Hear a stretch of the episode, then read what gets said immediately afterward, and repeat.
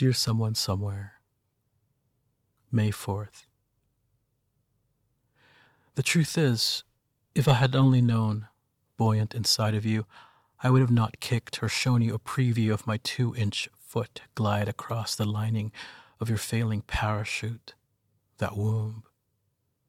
If I had only known it was guilt that kept me buoyant inside of you, I would not have made you squat over a pile of kindling smoke dipped in santal pulp, or make you howl the name of wooden saints that hovered over you behind the midnight church in Leyte.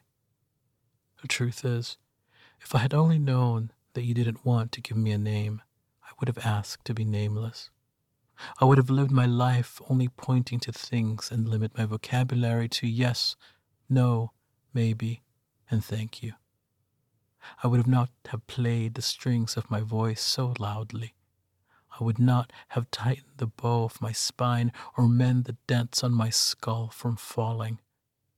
Over the rainbow, not all are bluebirds.